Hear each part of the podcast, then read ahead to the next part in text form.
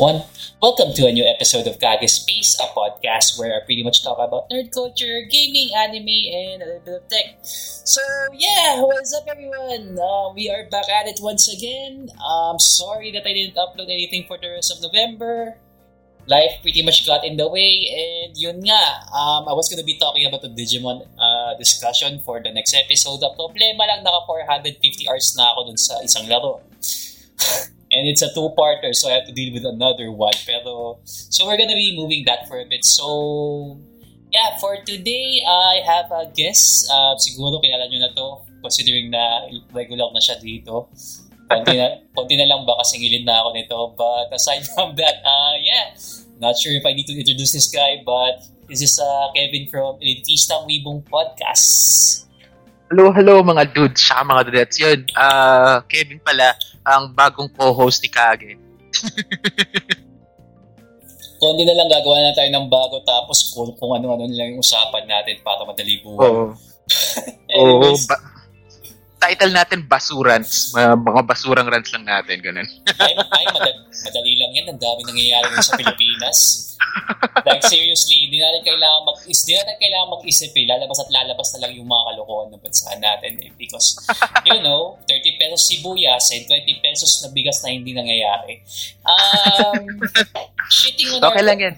Um, shitting on our country aside. Um, yeah, since uh, Dece- since December na ngayon, um, chances are people are gonna be going on long vacations. Yung mga leaves na hindi nagamit and whatnot have been pretty much used Um, tulad ko, dalawang linggo akong diretso, hindi ko na sabihin kung kailan, but yeah, two weeks akong straight leave. So, Sana all naka-leave. gamitin kasi, murahin nyo yung company nyo pag ayaw. Pero, Hindi naman. Ay, Maluwag naman sa leaves yung company namin. It's just that may conversion kasi. So, like, 38 hours na lang yung leaves uh, natitira ko. So, gusto ko i-convert sa pera yun. Mahirap na. Kailangan ko ng, kay- ng extra cash. Malapit na lu- lumabas yung ano, RG Gao Geiger or lumabas na yata. Kailangan ko makabili nun. ay gago, may add-on pa yun, di ba? Yung, ano, yung nagiging Martilyo. Oo, yung Goldie Mark, yes. Kaya kailangan ma-convert yung leaves ko na natitira. Ang ina, ginto pa naman yung RG na lang. Magkano ba yun nowadays? Yes, yung for, Yeah. for boat set. Hindi, I mean, RG. For boats? Um, RG, Yeah, yeah, 2.5. Yeah, pagkakakinig ko kasi sa RG line, um, la- yung while I was still into Godla, kasi graduate na ako dyan, after sirain nung pamangkin, mga pamangkin ko yung 20,000 pesos ko na lamo, um, tawag dito, um, last time I checked, depende kung gaano kalaki. Since Mhm. Gaigal yan, medyo huge. I assume nasa under 3,000 or under, at least. Kasi ganun yung Yes. mga, kasi ganun yung mga presyo ng mga, ano eh, Hainu, Oh, tapos, Hainu is like Hainu saka, yun, 3,000. yeah, 3,000, ganun yung mga expected wages. So, yung isa add-on, nagiging weapon, pero technically, uh, mech in itself, parang extra, what, 2,000 pa? Yeah, most likely 2,500. So like 6,000 pesos para sa buong set. Ayoko nang, i- ayoko nang i-imagine kung paano yung transformation nun kasi that's gonna be a pain in the ass. Kasi ang lilit na mga pyesa ng RG eh. Ay, true, true, true. Uh, Buti nga hindi transformable yung Zeta nila. Ay, hindi, transformable yung de- Zeta nila pero syempre kailangan mo i- ilagay ibang add-ons para para maging maging ano siya, maging Wave Rider. Pero yun, kailangan mo pa rin ng dalawang ano, dalawang RG kung gusto mong Wave Rider yung isa. Yeah, that's too much. That's too much for my taste and too much ta- of a time sink for an investment. Especially kung maraming bata sa area mo. Uh, no way. Um, toy rants and um, usapang gunpla aside, uh, yeah, for this uh, for this week or probably month, depende na lang kung kailan ako makakapag-upload ulit.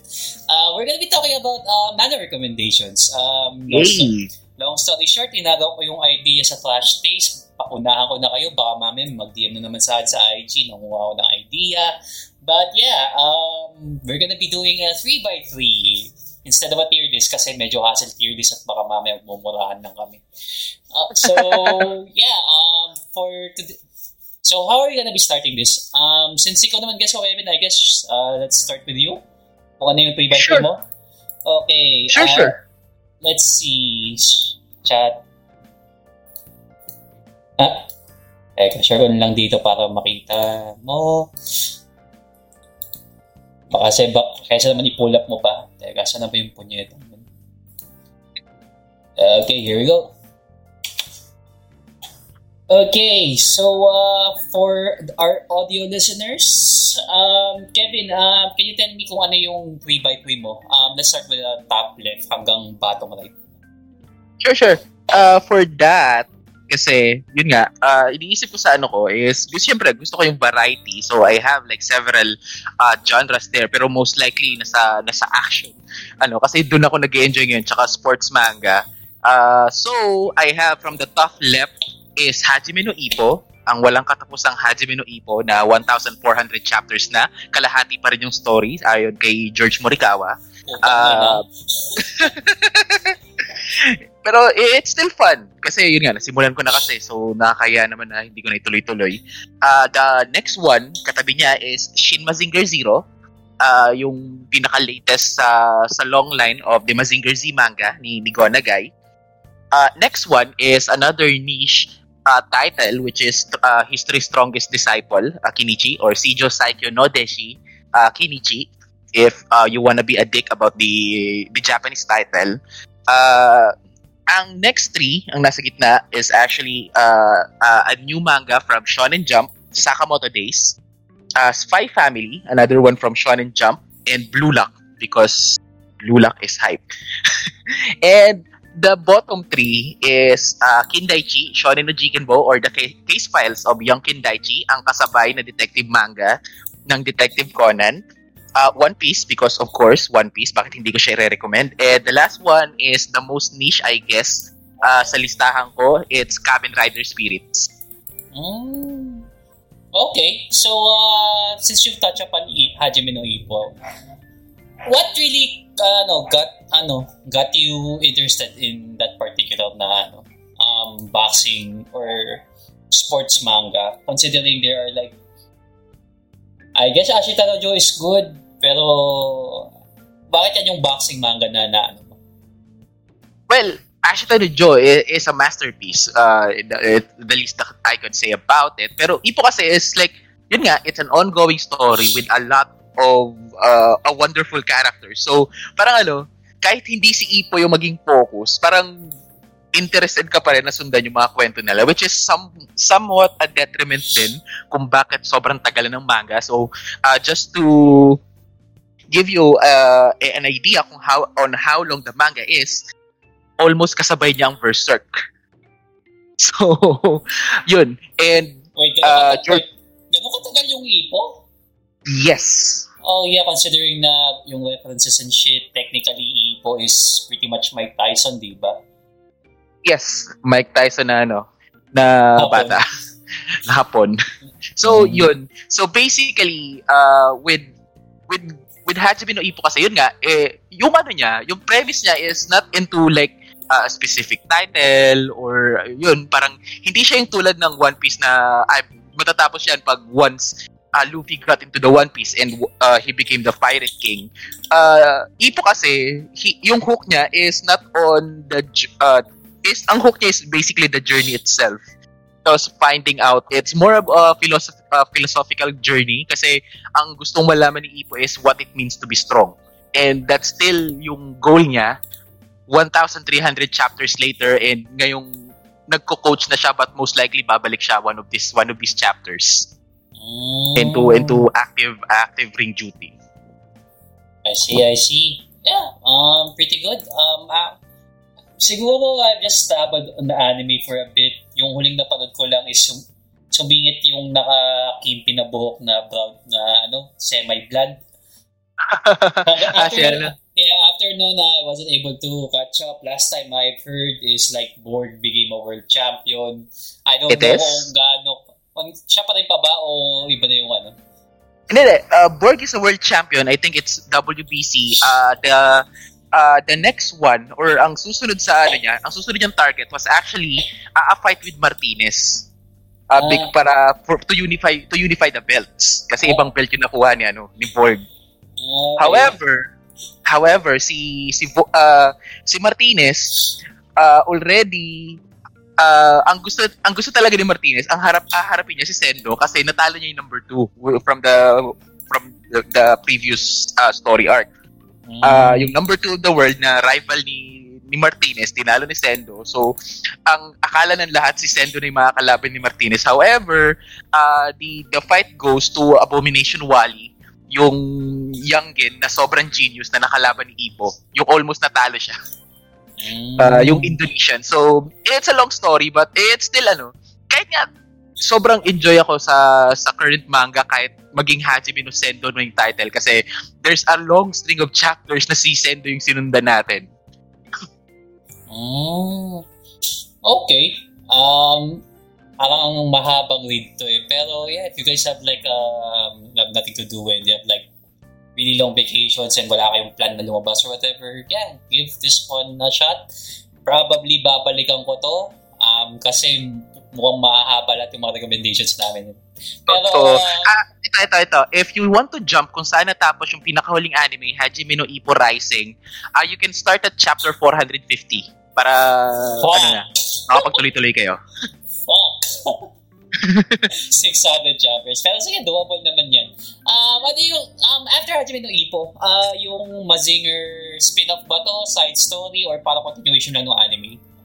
It's a con- it's a continuation of the anime kasi ah, dito na yung lumabas yung ano, yung multi- multiversal na kasi yung threat neto and it's also a Mazinger which is the title itself, Mazinger Zero. Siya yung ultimate form ng Mazinger ah, in which ano, yun nga, kaya niya na sumira ng multiverse. So basically that's that's it. Uh, uh, Mazinger Zero has been uh, destroying a lot of alternate universe. Tapos kailangan siyang harapin ni Koji Kabuto.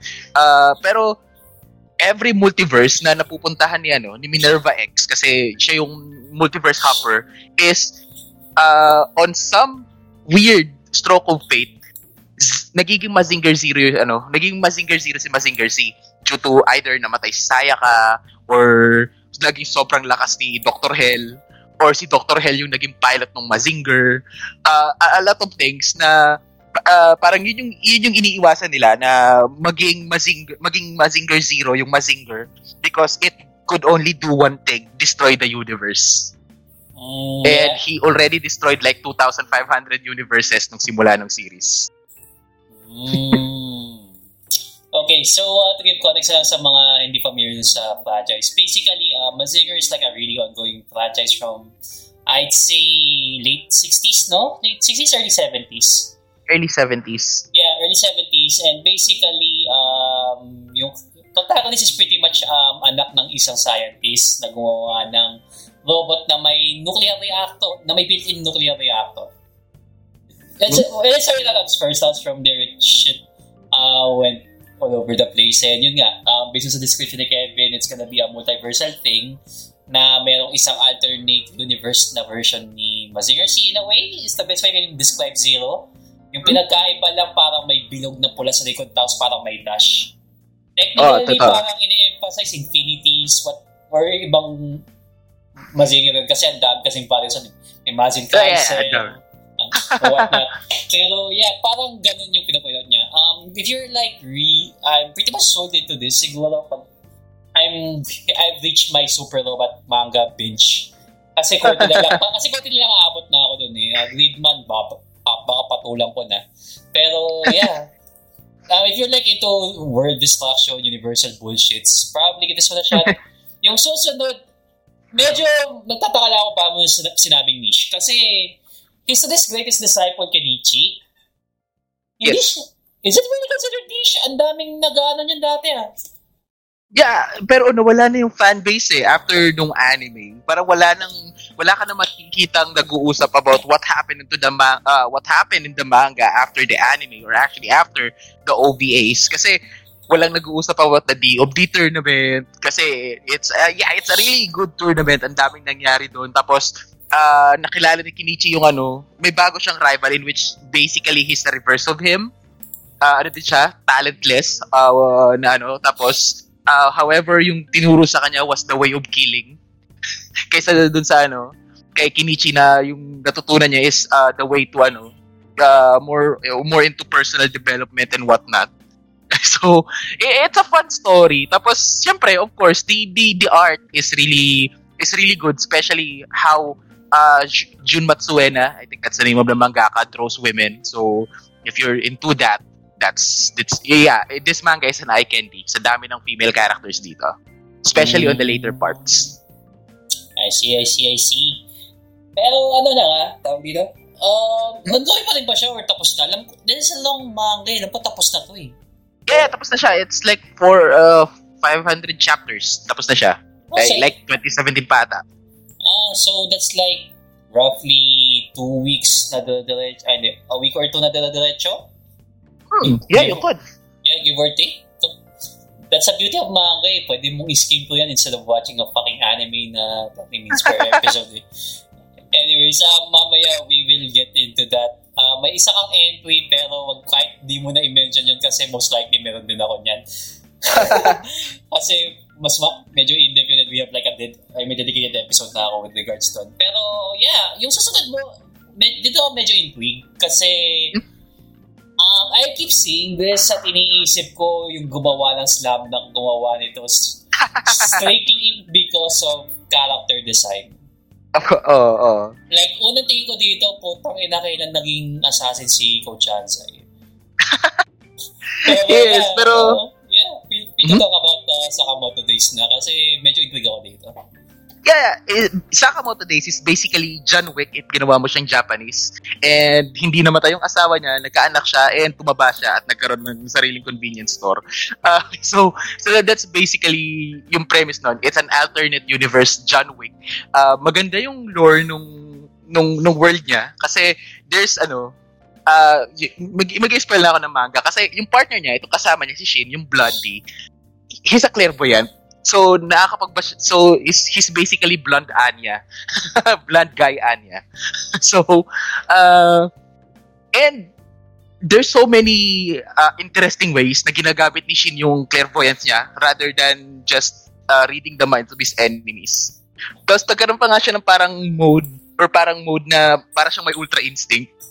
So, it's a really fun, ano, it's a really fun way, or a really fun read, kasi yun, it's, it's creative, uh, Sakamoto, hindi siya gumagamit ng barel uh, most of the time. Uh, mostly ginagamit yung mga everyday objects. Pumabatay siya ng gamit ng ano, chopsticks, mga ganun. Kaya niyang mag-disable uh, ng bala gamit ng cup syrup.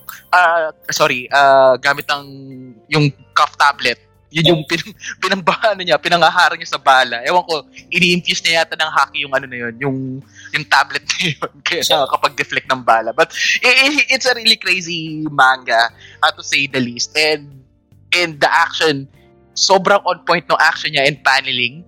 Kahit, uh, there are rumors na magkakaroon ng anime. So, ito talaga yung manga na like, uh, mag-take advantage of the modern way that we animate things kasi sobrang sobrang action pack ng ng manga na to. Especially the paneling and uh, the lines or action lines uh, pag pag action scenes and of course, the yung fun family stuff is really fun as well.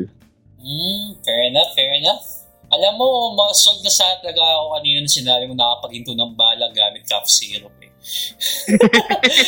I mean, come on, nowadays, uh, there are like stupid convoluted plots and um, word mechanics on certain series na Siguro some stupid ass mangaka will be able to do it or word it in a way na pwede gawin yun. But yeah, um, yeah. Actually, namatatlo to dati pa, wala pa lang akong time.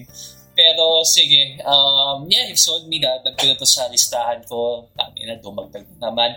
Uh, bali, uh, yeah, since you mentioned Anya, uh, Spy Family, do you really want to dive into this shit or Um, well, so sige. watch it, move forward, ganun na lang yung pick mo. Hindi, uh, yeah, you can watch the the series now. It's a, it's really good, uh, a really good adaptation, uh, uh, a really really good adaptation.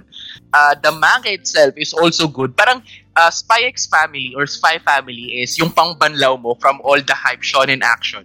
Kasi yun nga, slice of life ang most of ano.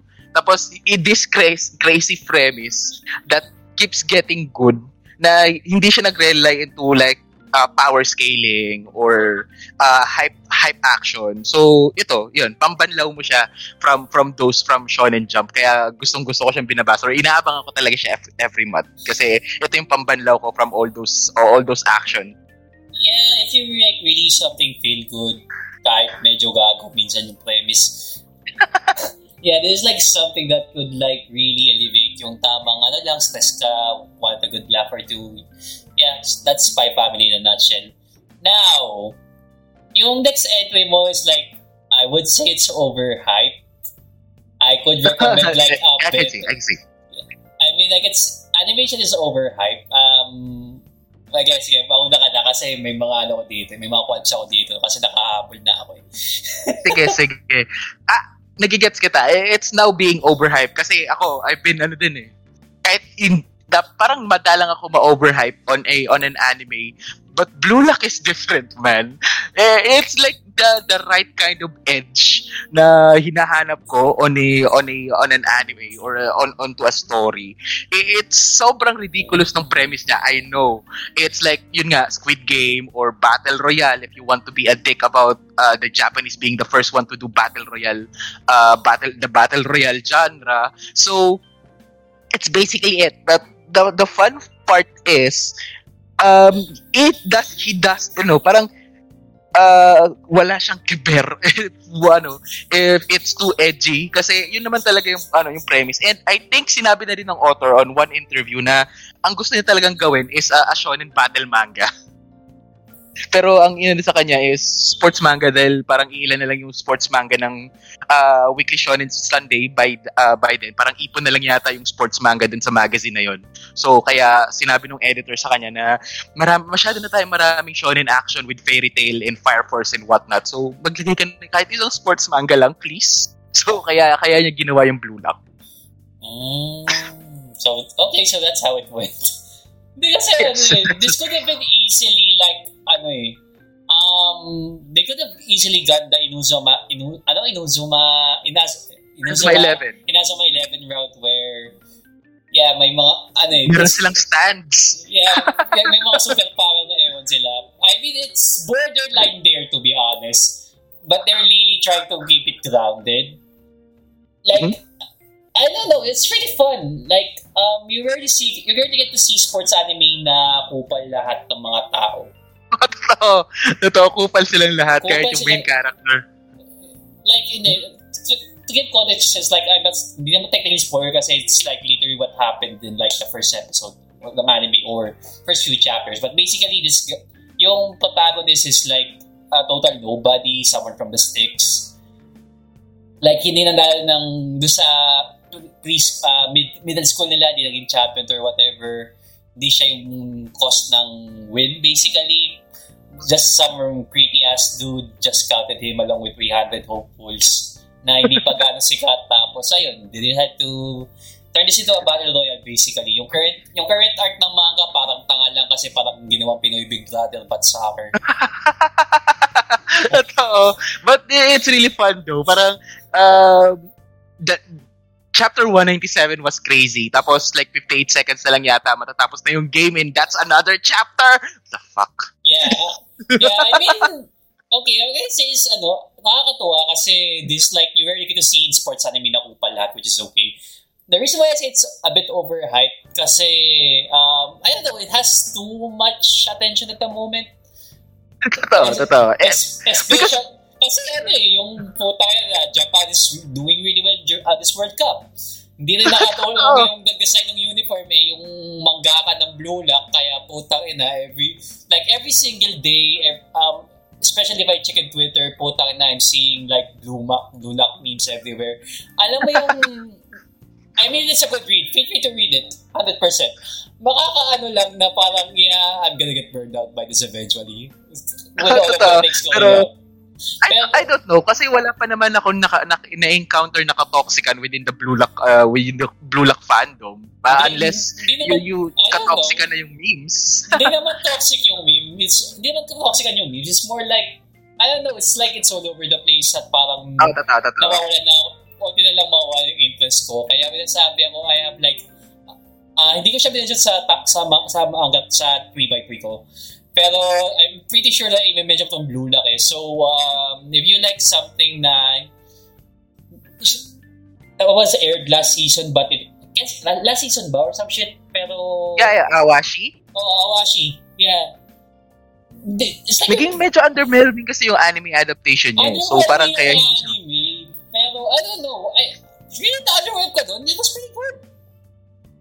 Yeah, it, it was good. Pero, ano kasi, parang they, it didn't have like the X factor na ginawa ng Blue Lock na this this manga is gonna be an anti uh, an antithesis of all the sports manga you read kasi kupal silang lahat. oh yeah, okay na yun. So, bakit ka na underwhelmed? Actually, na-underwhelmed din ako ng konti sa anime after catching up to the manga. Reading the manga from the beginning. Kasi ano eh, um, it's more on place sa Oashi. Oh. Yeah, really yeah, it's more, more grounded talaga. No, grounded siya, more on place. Tapos yung bida striker, tapos ginawang center, ay sorry, spoiler. Ah, uh, yung bida ginawang center back. Kasi oh. putang ina yung mata niya Like, almost everyone in this fucking soccer manga, lahat, we have basically good field vision. Same same same with Blue Lock actually, I think about it. oh. There's like two to three of them na at least ganun. But yeah, I don't know, parang nastuwa sa Awashi kasi yung ano eh, emphasize yung place, um, tactics, eh, positionings, tactics, and whatnot. positionings and whatnot. Everyone gets to shine. Blue Lock in a way, everyone gets to shine, but I don't know. On a Moscow way. on a Moscow way. But yeah, if you want like a reason to soccer, uh, uh, football na lang, baka mamaya may makinig na taga-Spain na Pilipino tapos sinasabi, uh, hindi, hindi, hindi football yan, ay, hindi soccer yan. Ano, yeah, Ashi is like another good one. Pero mukhang magiging rat na lang to about Blue Lock eh. So, Tanong ko lang, ongoing pa ba ito yung, yung, yung susunod mo o nalagpasan na ng Conan to? Well, nalag, in a way, nalagpasan siya siya ng Conan in the number of chapters kasi oh. parang wala namang definite end ang ang Kindaichi eh. Kasi it's serialized. Parang uh, a case is just will end in like uh, a regular case is like would end in like 5 6 7 uh 5 to 8 chapters yung regular yung short cases yun yung mga like uh, two to three chapters. Um, and parang yung ginagawa lang niya is uh, gagawa lang siya ng several cases o on uh, on a run. Tapos may may plot threads from here and there pero parang wala naman siyang central plot to say the least. Hindi gaya ng Conan that we have the Black Organization as the overarching uh, the overarching plot of the whole series. So Kindaichi is parang it's good for like if you just want a quick read of uh, uh, gusto mo lang ng good mystery manga na wala ka na masyadong iisiping plotlines and whatnot. Mm, so basically, um, the easiest way for anyone who haven't seen it to the, um, describe it is basically parang typical um, case of the week per se, ganun. Mm, Tapos parang, ano lang, diretso lang parang, basically. Mm, parang regular yung Sherlock Holmes stories mo. Wala rin namang overarching plot ang Sherlock Holmes. And how Parang long ganun. is this? I believe mas nauna ng konti to sa Conan eh. Like, early, yeah, like early two years. Oh. Yeah, 19, 1996 ang Conan and this one is like 1994. Oh. Eh, napeke ako ah, kasi the art style is like late 80s. So, yung character eh, design, eh, seriously, it's like it screams late 80s. Yeah, yeah, it is. And, ano, I think mas nagano siya, mas naging sikat siya as a uh, to adapt as a J-drama rather than an anime. But there's a really good anime that's like 150 episodes that covers the first run of the manga. It's 100 ep- 150 episodes yung case files of young Kindaichi. Pero uh, nag-proliferate siya as a J-drama series kasi yun, doon makikita yung mga yung mga best boys or yung mga sikat na young actors sa Japan as this is one of their ano uh, isa sa mga ano nila is sa mga coveted roles, to say the least. Yeah, is to be like a Kindaichi. Yeah, I mean, I can imagine. Like, this is like an ongoing franchise. Siguro, most likely will belong to because it's keeping, kasi serialized pa na to this day eh. Like, most people would never dream na abot ng ganyang katagal. Kaso yung isang competitor niyan, putang ina. Uh, we don't get into that discussion kasi baka mamaya magreklamo lang ako ng 30 minutes straight um, yung susunod mo, let's just skip that one for now. Of course. Kasi it's obvious naman kung bakit ko siya i-recommend. It's yeah, good.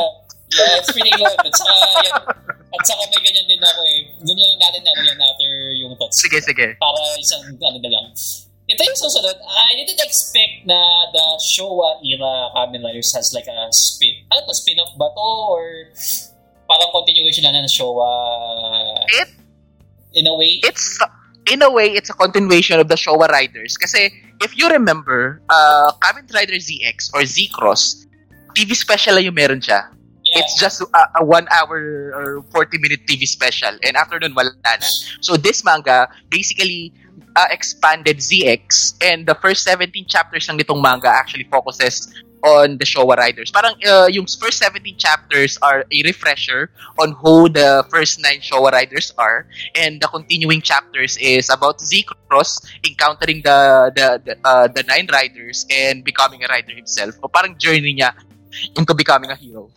Mm. I like I don't know, parang it's like an interesting read. Um not sure if like, not sure if it's gonna be like something that like um Gen Zs would be interested in for sure. Unless na lang kung na-expose sa Kamen Rider one with the recent Reiwa ones.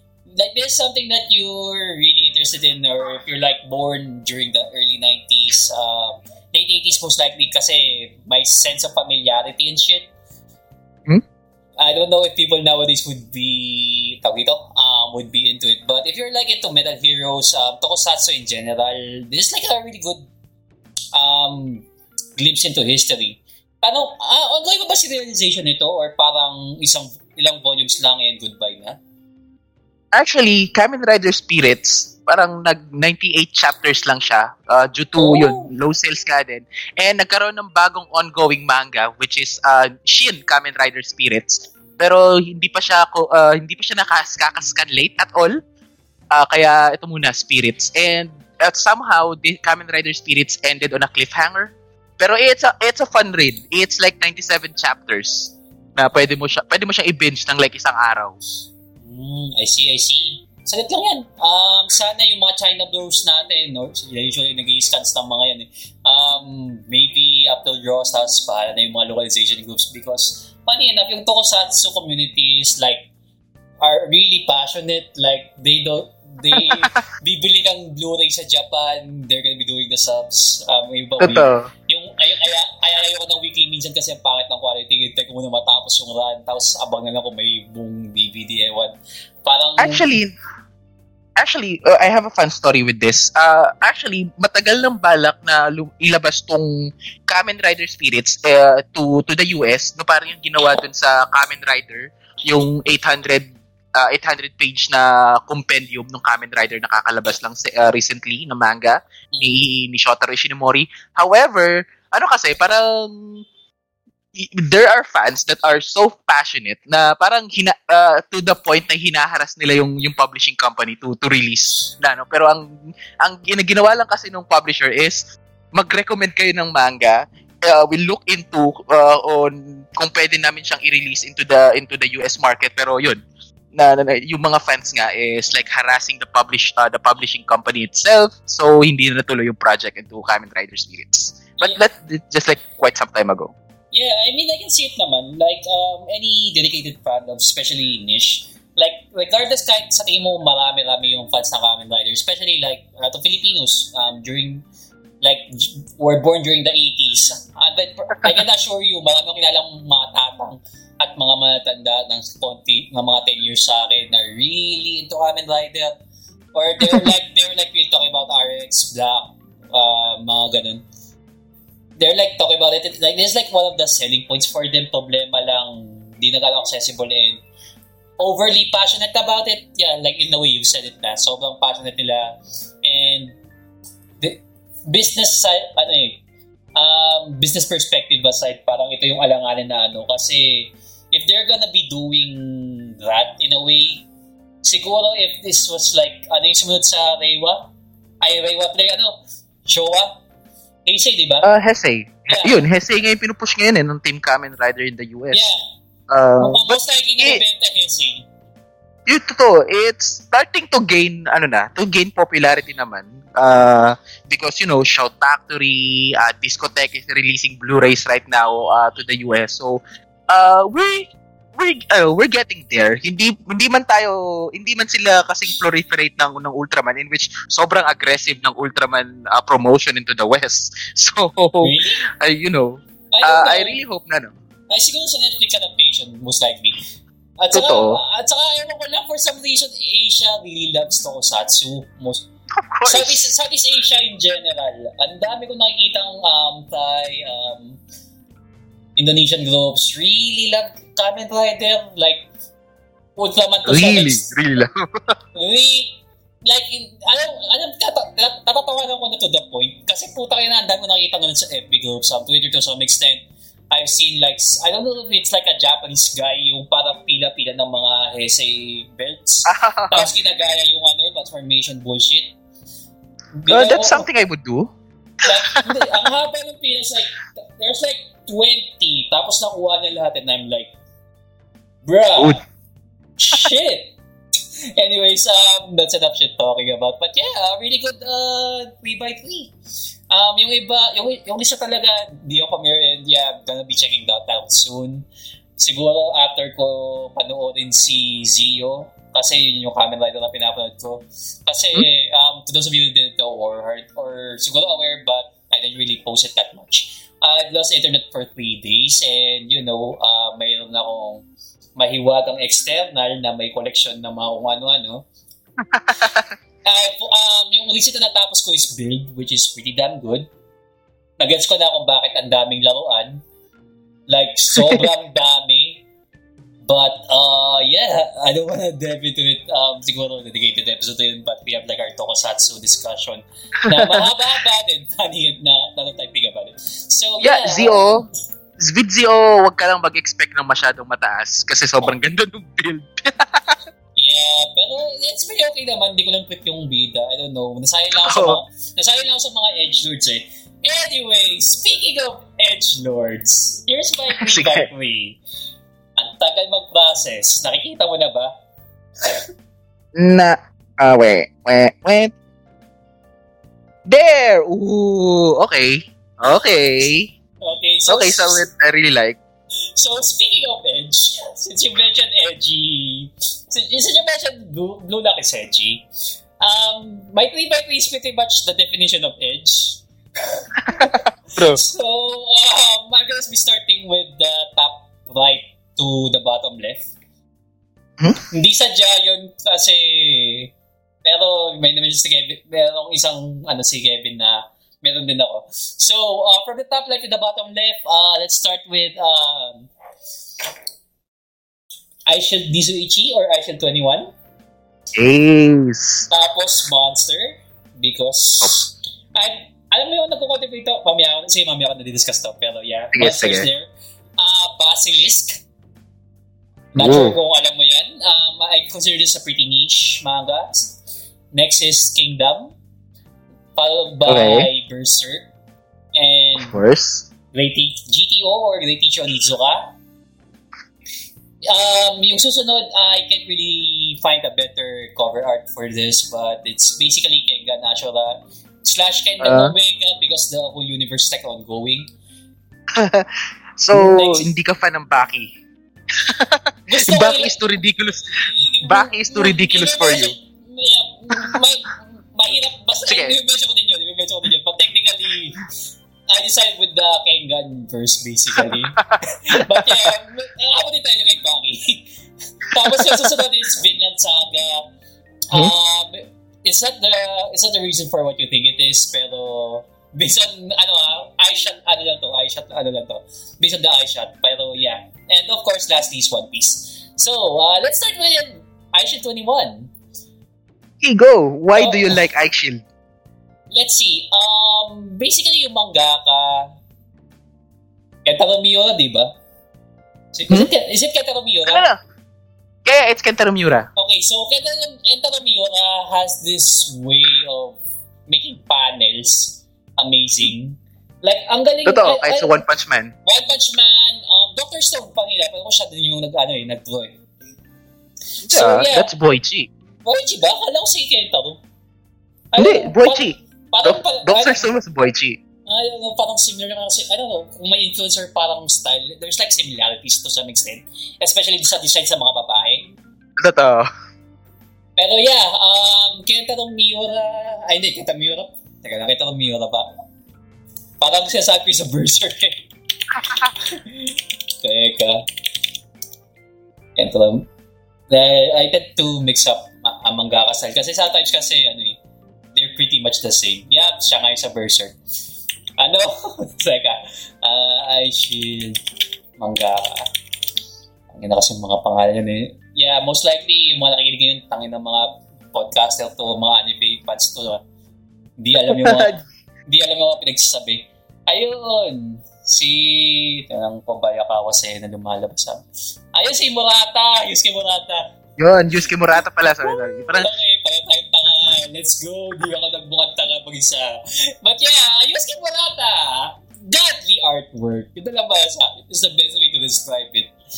Especially in his work in One Punch Man, especially mga recent. Lalo pa dito, if you like women, you don't have to be straight to like women. But, but I don't know, there's some, I don't know, ang, ang, ting, ang galing niya mag, ano, mag, do, especially for women. Like, um, the, best, the best way I can describe this is basically, check nyo yung webcomic ng One Punch Man. si One Boss, like, One doesn't can't draw. Can't draw for shit. Pero nag-improve naman siya. His storytelling is amazing, by the way. Um, yun nga lang, when he draw female characters and their anatomy, it's like, hindi ko alam kung naging hentai artist to at some point. Like, ang sure ako si sa yung mangaka ng Shokugeki Soma is Yeah, sure na yun. 100%.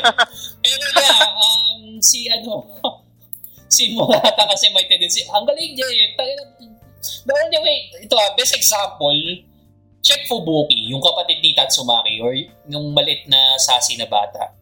Oo. Like, dude! Konti na lang pwede nang gawing hentai to with how borderline. how borderline hentai yung ano niya, yung fig, yung figure ni Fubuki, yung ano niya. Ay, ayaw kong paborito sa Kalibugan podcast, pero may, may dedicated episode para doon eventually, pero not now. Pero yeah, medyo konting glimpse, konting glimpse lang kung gaano kamanyak yung mga nandito ngayon. Um, aside from that, um, the reason why I also like iShield is basically, um, America, Japan has this weird thing na kailangan mo na i-anime, magkaroon muna ng anime ng isang franchise, ng isang laro para bumenta sa bansang yun. The, per- the perfect example is like um, during the 80s, Slam Dunk, for sure. well, Captain Chubasa. Captain Tsubasa yung pina eh, worldwide yun. But yeah, pero SAR has always been okay in Japan, to, to be honest. Yung basketball boom, Yeah, yeah, was the pretty much 90s, in- yeah. Yeah, the early 90s was brought up by Slam Dunk. Tapos, yun nga, um, itong American football is like the same thing, um, actually 21.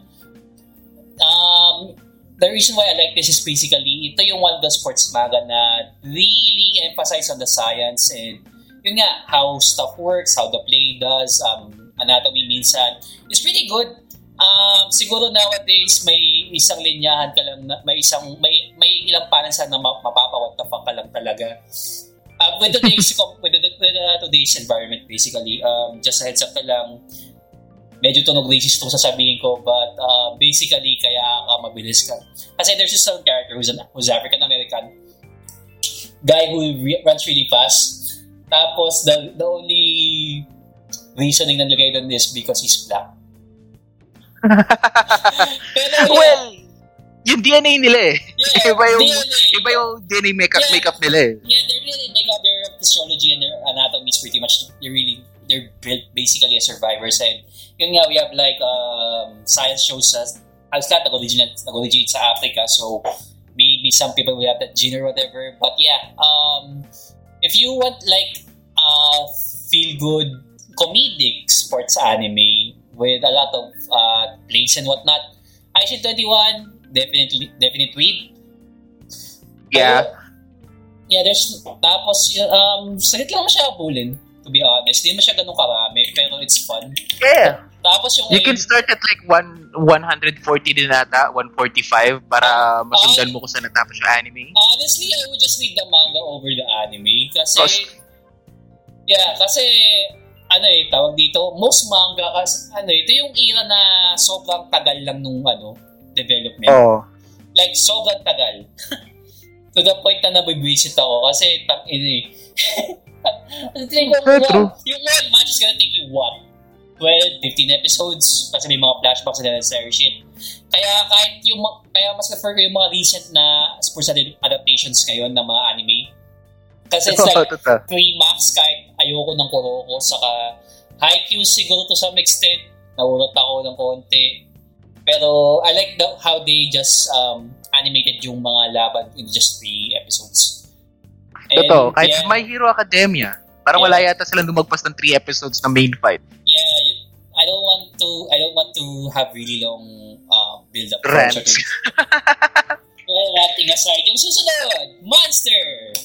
Realistic, honestly, I was gonna be putting Death Note here. Kaso, I I We already like ranted on that for like over an hour. yeah, parang one hour kaming nagreklamo ni Kevin doon, so parang ayoko ng rehash. Pero, I touch upon the, I touch upon the series dun sa episode na specifically. So, uh, mga other listeners, if you want, you can feel free to listen to uh, to me and Kevin sa episode about it dun sa podcast niya. Yun, free advertisement. Uh, maliban na doon. yeah, maliban doon. So, yeah, Monster. I don't know this is something that should be, I don't know kung kailangan i-reanimate to or bigyan ng Blu-ray kasi the, yung adaptation is pretty good. Um, or siguro release lang nung manga, kahit ilang volumes lang. Um, to give context kasi, Monster was created by Naoki Urasawa. Um, marami siyang nagawang maganda.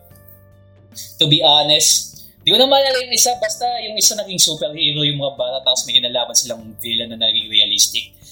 That, probably that's his best work to be honest pero the reason why I like Monster is basically psychological hero. This is like the epitome of psychological failure para sa akin. Um to give you an idea kung ano yung plot um, basically you're like a genius Japanese doctor um, basically neurosurgeon neurosurgeon siya is the best way I can put it tapos um may na, may na-aksidente na bata na baril, tinamaan yung utak.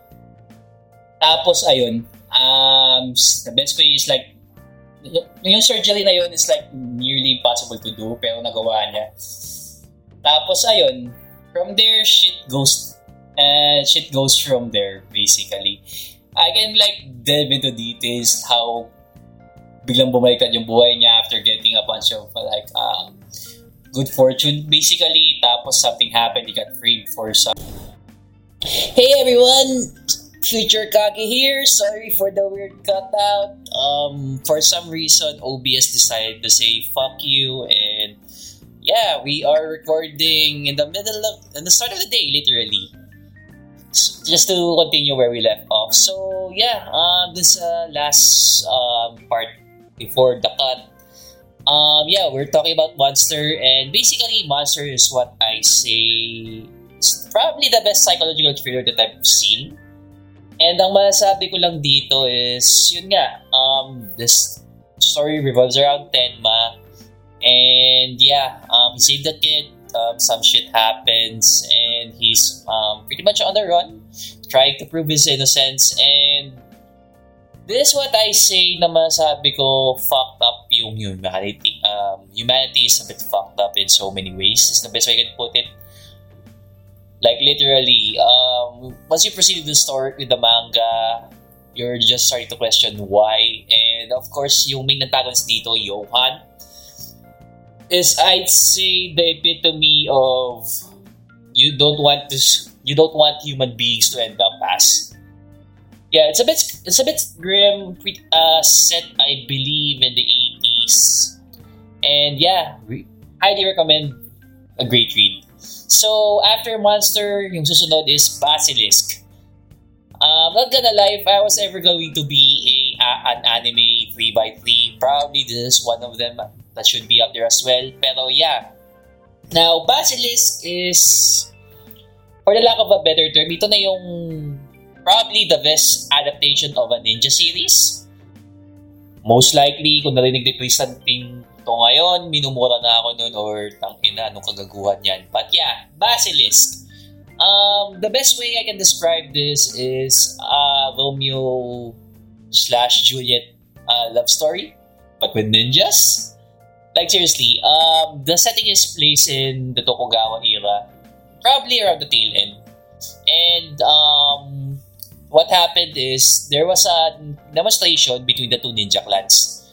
Tapos, dahil sobrang believe yung emperor at that time, um, when I say nabilib, he's a bit scared because these guys are pretty strong for what they're capable of. Like, um, yung nag-present is like a guy who's a half-toad. Tapos yung isa is a ninja who uses wires.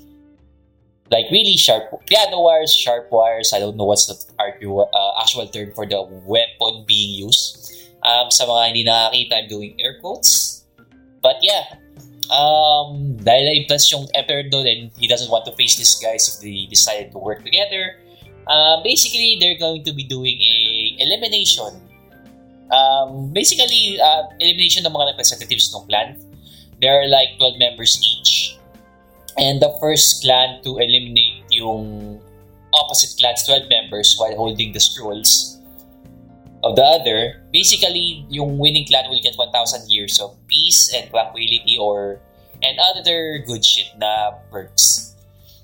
And yeah, in the middle of it all, you have like the youngest heads of both clans na dapat magpapakasal and it started initially what comes out as a political wedding ended up being a true love story between the two. So yeah, you get to see their struggles. Um, you get to see some really amazing fights. And yung mga body transformation stuff or whatever, this is probably the most realistic one compared to the ones that we usually get. Tangin naman na to. As much as I love you, uh, God, I hate you at times. But yeah, um, if you like, uh, also um, art style wise, if you like re- really heavy lines, medyo grim yung linya. Um, yeah, it's really heavy dark lines yung gamit dito to emphasize yung blood, the way how movement works. It kind of reminds me of an old series, but it is it wasn't really that old to begin with.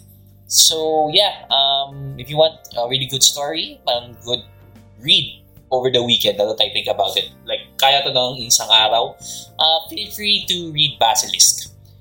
Now, after that, uh, we're gonna be talking about Kingdom. And Kingdom is has this berserk feeling na hindi ganun kaganda yung adaptation but the original source material is something that people should look forward to or read.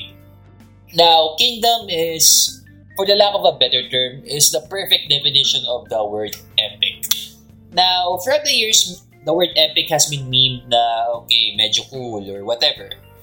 In this case, uh, yeah, if we're gonna be taking, checking the literal dictionary term for the word epic, this is pretty much it. It's a huge, a really huge story um, revolving around the history of how the Qin dynasty has been, uh, basically nga, um, mostly around um, the pre-Qin dynasty or the first dynasty of China being created uh, it revolves around this guy named Shin, who started out as a peasant, who one day dreams to become the greatest emperor under the heavens, basically. Or the... Yun na uh, that's pretty much it, really. Um, probably a different title kaso mas mahaba. Or... Translation is weird, okay? So, yeah. Uh, great uh, emperor under the heaven, or uh, hindi uh, great emperor. It's more like a great general under the heavens, basically. So yeah, it's like a really good. It's really a huge epic. Like seriously, um, you get like hundred uh, wars between um, between two generals with one hundred thousand soldiers. Basically, hindi lang siya yung tipong it relies on martial on one's martial strength. There are like okay, you're, if you heard the chicken in the background, I'm sorry. Um, dito. But yeah, there are like um, you get to see. This is probably like the the, epitome of a shogi match between two generals, but with more pieces. But maliban doon, there are like certain factors like sometimes how hills work in the battlefield na ginagawa ano human human fortress. Another is sometimes pag magkahas magkatapat is pareho matalino pero one guy has like thought a half step or two in advance kaya siya nanalo. There are like a lot of nuances there na mahirap i-describe or put it into words. But yeah, this is one of those experiences na kailangan mo talagang basahin. uh, lang magets mo. There is an anime adaptation. It started out as shit, pero yung mga recent seasons are starting to get better. I don't know. Me and CG anime hate each other. I hate CG anime to some extent. I mean, there are some that have, if executed right, will be will be great. And the next uh, manga recommendation is like the epitome of bad CG, but really great anime really great ano, source material. So yeah, I touch upon Berserk and yeah, we are going to be talking about Berserk now. So in case you haven't noticed, um, halos lahat ng mga suggestion ko dito are pretty much seinen, starting with Basilisk and Kingdom. Next one is pretty much it really the epitome, I guess this is the epitome of seinen para sa akin. Now, seinen naman, ay, seinen, sorry, seinen naman ang puta. Uh, for Berserk naman, I don't think I have to delve into this at this point, probably in the internet's history, or if you're happy to be a fan. You know what Berserk is, but to those of you who are um, fans or unaware of this masterpiece, uh, Berserk is a dark fantasy, like seriously. Uh, yeah, there's no better way to describe the franchise than a dark fantasy where the main protagonist, uh, main protagonist or our lead character named Guts. Uh, he doesn't have a last name, literally Guts lang yung pangalan niya. Uh, is one unlucky motherfucker. Kaya ako nasabi yan because um, when he, uh, pinanganak siya ng nanay niya, iniwan lang siya sa tabi-tabi. He got picked up by a band of mercenaries and they did hor- uh, one and they pretty much did horrible things to them to him yung head um I don't want to delve into the details but you can check that out. But yeah he became a really strong guy who who uses a huge ass sword and pretty much kills people.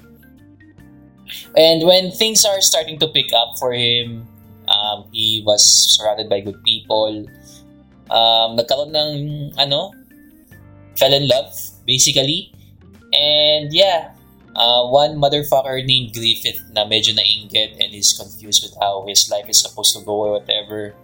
Existential bullshit nangyari sa kanya. Stumbled upon something na hindi niya dapat na stumble na hawakan. But considering na he has shit upbringing as well pero hindi man siya yung extent guts na does something stupid. Like I know somewhat na spoiler sinabi ko but I don't know throughout the history like since this has been like I believe late in the 80s pa yung manga, yung serial, serial serialization ng manga.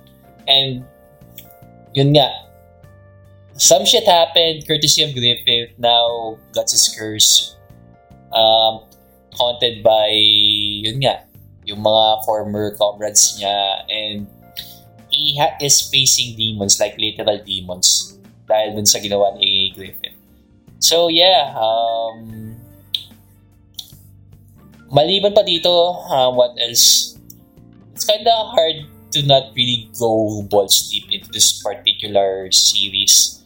Kasi um, really amazing, really beautiful artwork. Like sometimes yung mga guys who writes fucked up stuff create really beautiful art And yeah, Berserk is one of them. There's like a few panels na hindi mo iniisip na dark fantasy yung series kasi there are like a lot of tranquil moments. And it's really beautiful in the eye glance. Like, you can feel free to pause or habang nakikinig kayo, if you're an audio listener, go into Google, just type in Berserk panels. You get to see how beautiful yung mga sceneries are. Or yung, yeah, you really appreciate yung mga tranquil moments dito because when shit hits the fan in this particular manga, it really hits the fans nga. Like, yeah, I know it's a bit exaggerated with how I, with how I say it, but yeah. When shit happens, it really happens, yun na lang. Then, yeah, let's move on naman to GTO. I don't think I have to dis- um, fun fact about GTO before I go into it. Um, GTO was created in the 2000s, funny enough. Um, if you look at the art style, be it the manga or the anime, you can assume it was created in the late 80s, considering plot setting or dito, character designs. Like it screams 80s. But yeah, realist. But this is a anime created in the 2000s, and it, it kind of feels like was set in the 90s. Yun, for the lack of a better term. But yeah, great teacher Onizuka. Really great. Highly recommend, read, or watch. Both are good. Um, it revolves around this guy named Eikichi Onizuka, former gang leader, na naging teacher. And as you can clearly see based on the description ko pa lang, you can clearly see that this guy isn't really fit to be an educator. But uh, yeah, he wanted to become a teacher and he wanted to be the greatest teacher. That's why uh, great teacher Onizuka. So yeah, um, this is all over the place. Uh, mostly, if you want a life lesson anime or feel good moment, this is probably it. Like seriously, um, you get to learn a lot of things. Um, yung mga tinuturo, tinuturo niya sa estudyante niya aren't really, tawag dito, aren't really um, academics or whatever. It's more on, yun nga, life lessons. And this is a feel-good story. Um, some subjects are a bit touchy if you're like the type of person who easily gets uh, hurt or yun nga, may mga bagay na kailangan ano yun, mag-reflect or whatnot you may see it on GTO, but I say as it age, okay naman yung pag-handle. So, yeah, if you want a feel-good series, really good laps, and yun nga, actual life lessons, check out GTO. Sorry if I'm, I don't know, may naalala kasi ako eh, kasi may isang podcast ako pinakikinggan po, tangina kasi, dami daw na kong life lessons sa Naruto. Which is true naman, recent thing from 3040 podcast. Pero yeah, sometimes kasi the whole mysticism thing often ruins it if if yun yung view takes mo but it's a really good franchise. Check out Naruto as well.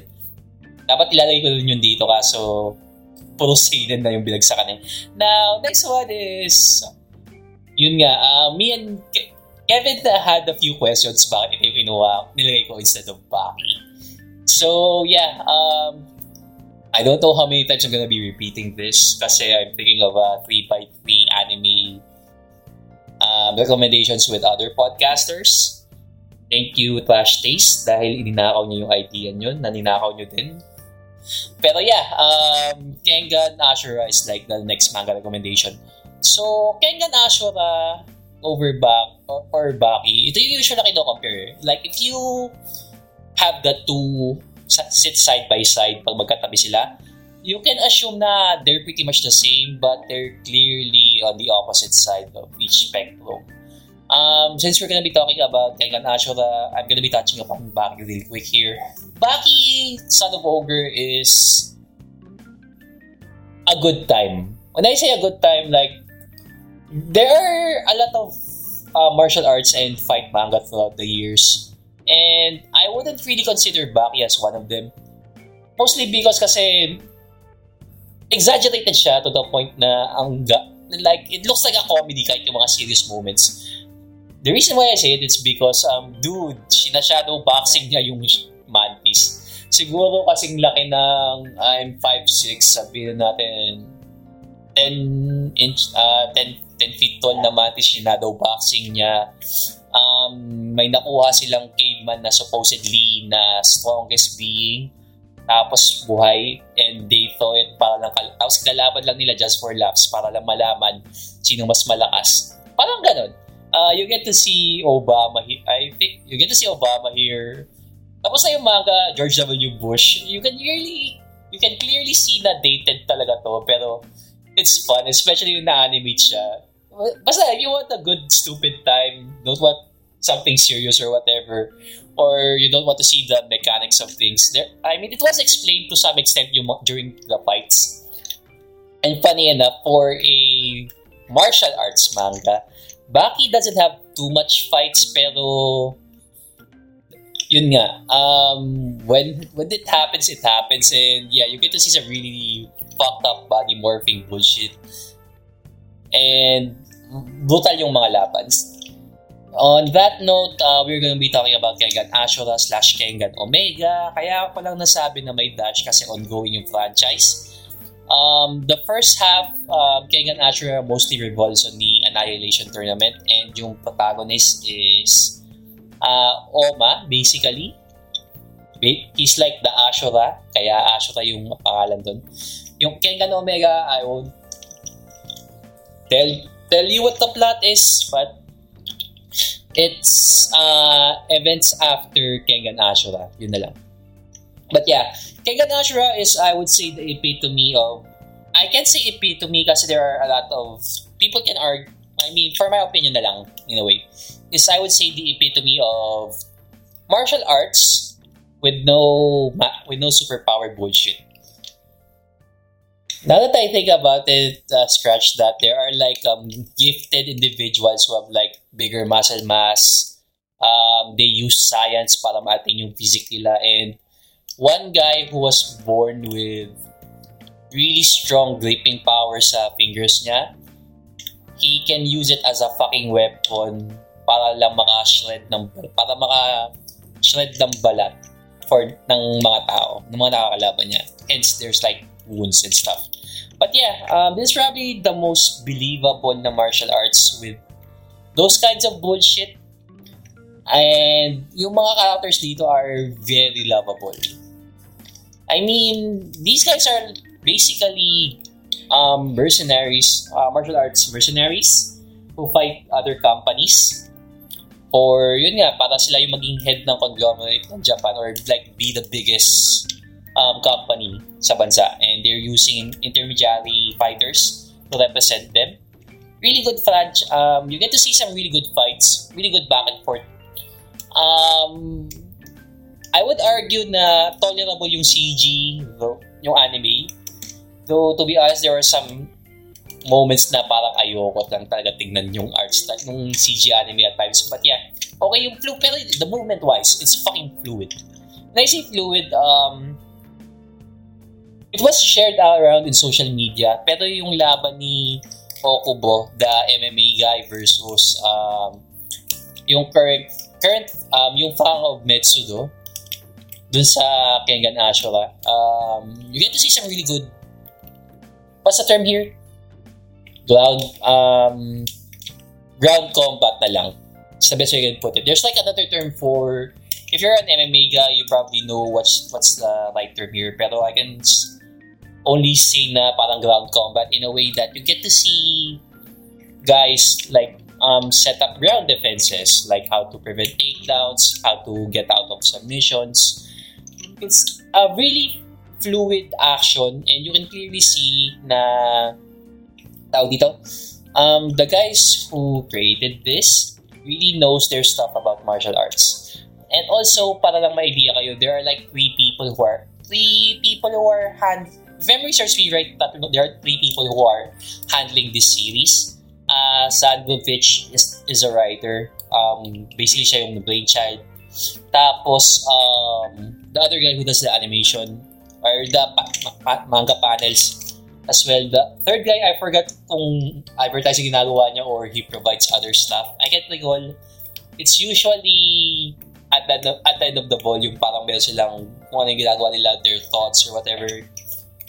But yeah, um, maliban pa dyan, the reason why I also love um, Kegan Ashura is during, ito na, bigyan ko lang kayo idea kung ano yung i-expect nyo. Um, usually, when you see fight manga, when you uh, when someone receives a body blow, usually yung kulang yan. Nothing happens. No more emphasis or whatever. Um, yung art style dito, um, now let's compare it if it was drawn by the manga artist for Kegan Ashura. Pag tumama yung body blow, you get to see ripples dun sa part na tinamaan eh, surrounding that. Like, bumabaon siya.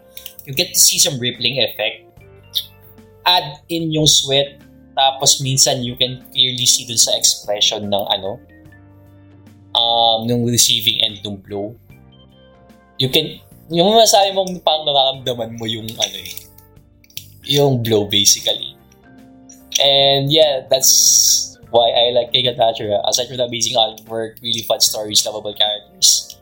That's one of them. It's like, you can clearly see now, oh, there's like very, very great details with regards to how fight goes. Now, this one, after that, we're gonna be moving to Vinland Saga. Uh, Vinland Saga is kind of weird for me in a way. This is where you, uh, people would usually put in uh, Vagabond. Siguro, if I remove Kingdom, Vagabond is gonna be the, the other scene in there. Pero yeah, Vinland Saga is a journey para sa akin. We're gonna be talking about some philosophical bullshit here for a bit. Or parang with how I view certain media or uh, narratives go. First, um, Vinland Saga is a revenge story or it baits you to think that it's a revenge story. Kasi, tawag dito, um, is, yung the main character here named Thorfinn, nakita niyang napatay yung tatay niya. It's not really a spoiler, it happened. It's literally the first few chap first chapter and first episode of the anime. First few chapters and first episode of the anime. So, I don't really count it as a spoiler. So, ayun, namat, pinatay, yung, pinatay yung tatay niya and he is basically spending a majority of his adolescent life or teenage years trying to kill the guy who is, ano, who killed his father, basically. Now, you'd think it's a revenge story, but um, something happens. Like, all revenge story, once na-hit mo na yung gusto mo mangyari, most people who has been consumed by hate tend to feel lost once na nangyari na yung yung ina-expect nila. And from there, that's where the story kicks in for me. Like seriously, that's where the series uh, story kicks in for me. So, yung mga anime watchers nito, I have no idea if they're gonna be dropping the franchise once na nila yung adult Thorfinn portion. Kasi it doesn't really have any action. It's more of a lot of talking. Like seriously, parang kwentuhan saga. Or the, as uh, my friend put it, farm farmland saga. Because you're gonna be spending a whole lot of time sa isang vineyard. Um, but yeah, um, but when the action moments hit in, they really they really hit in their heart. Ganun siya, um, if you're gonna be checking out the anime, the anime is okay. Probably one of the few CG adaptations that are a bit tasteful. But yeah, this is a good series. Um, if you want to have like a journey sa sarili mo or if you're like feeling in a rut or whatever, check out Vinland Saga. Some I know it speaks to me kasi. Now that I think about it, Berserk in a way is pretty much the same. You get to see a man who is consumed by slowly trying to get out of that cycle. Um, Guts is still stuck in it in a way, but he's getting better, especially in mga recent chapters. Also, as I forgot to mention, I should have mentioned this earlier, pero naalala ko lang. Um, Italo Miura, um, the author of ano, Iron the Bangaka of Berserk passed away. And yun nga, he wasn't able to finish the story. However, um, before he died, he kinda told the story. I mean, not, not really kinda, parang nasulat na ata yung story ng Berserk dun sa kaibigan niya. And, yun nga, in his wishes naman, and yun nga, in Yura's wishes naman, um, his friend and his assistants who drew the manga are gonna be the ones who are gonna be finishing Berserk, basically. Um, I'm not sure what to feel of it, to be honest. Honestly, yung last chapters na rin ni Miura is probably a good way to end Berserk, in my opinion.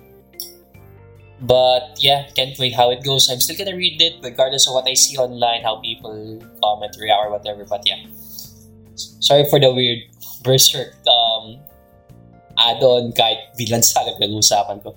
But yeah, um, Vinland Saga, highly recommend if you want to have a journey, basically. And yun nga, self-exploration, iwas, galit, Vinland Saga is one of those titles that you should definitely read. Lastly, One Piece. Kaya ako, kasi, kasi Kevin, ha, Kevin has One Piece as well dun sa, mang, sa 3x3 niya. The reason why um, di ko pinano yung One Piece kasi most likely we're just gonna be saying this is gonna be the best manga ever. Aside from that, um, I have like a dedicated podcast episode for it. Uh, feel free to check it out. My guest there is Miko. And yeah, what else? What is, ano ba yung natin sa One Piece? Well, aside sa initial eyeball na 1,000 chapters na medyo daunting, if you, if you have like, if you don't want to read other franchises and have like a month na gusto mong, ano, or have spare time na unti-untiin siya, One Piece like a go-to. It's a really heart, in a way, it's a heartwarming tale. Another is a fun adventure between groups of people. And another is, yun nga, uh, you get to see how fucked up the government is to some, to a lot of ways. I don't think I have to describe this any further because you know One Piece. It's it's One Piece. There's no need for me to explain what kung ano pa to. Aside from that, really fun story, um, amazing fights, characters really grew up with you, especially like literally, literally grew up kasi uh, it started during the 90s and it's still ongoing today. Hindi pa siya tapos. Pero um, I believe target na matapos tong franchise na to within 3 to 5 years. So yeah, if, if you have like a uh, one okay nang mamatay franchise, okay nang mamatay basta matapos na kwento, this is probably it. So yeah, I guess that's the end of this week's podcast episode. Sorry for the abrupt, uh, weird cut off. There's like really fun banter between me and Kevin dito sa 3x3 ko. Kasi parang ito yung ito yung complete opposite nung ano niya, 3x3 niya. Baliban doon, um, yeah, I really had a good time with the guy. Uh, can't wait to record with him soon. Probably, sa, rehash ko na lang to na regular post na lang to or whatever. Aside from that, yeah, that's pretty much it. Um, social media, you can feel free to follow me on Instagram. That's at Kagaspace. I am also available on Facebook. That's facebook.com slash Kagaspace. Uh, you can listen to my podcast in any podcasting platform you're into. And yeah, if you want to help keep the lights on or para pandagdag motivation na din kasi um, I've been busy with life as of late.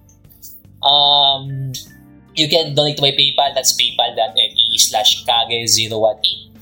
Aside from that, um, if you live in the Philippines, that's uh, 0956 for my GCash. I'm gonna be putting all of the description and links dun the box below. And yeah, that's it for this week's podcast episode of Kaga Space. And catch you guys on the next one, which I'm to be uploading the following week. Catch. Bye!